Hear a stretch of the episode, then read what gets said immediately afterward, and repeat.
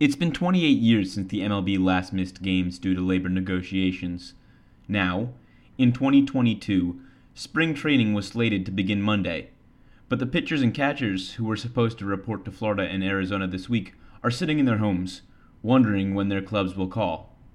Luckily for baseball fans, these labor disputes are not as intense as the negotiations of 1994.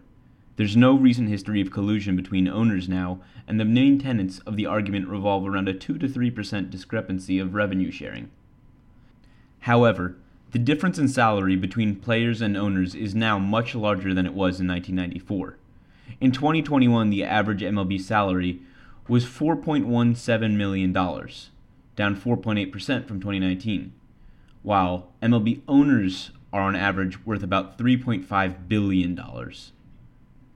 Even with a huge wealth disparity already in place, the owners have shown time and time again that they are negotiating in bad faith.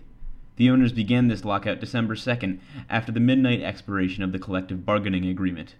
The owners began the lockout, so the onus is upon them to make a proposal.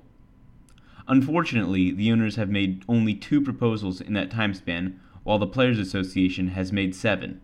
The owners, who have been petulantly biding their time, have on multiple occasions refused to make counterproposals, instead, threatening to involve the Federal Mediation and Conciliation Services, an organization notoriously hostile to labor and favorable towards management. A February 28th deadline looms in which both sides must agree to a new collective bargaining agreement before games are lost. The owners caused this conundrum. They must begin negotiations in good faith should fans wish to see Major League Baseball again in 2022.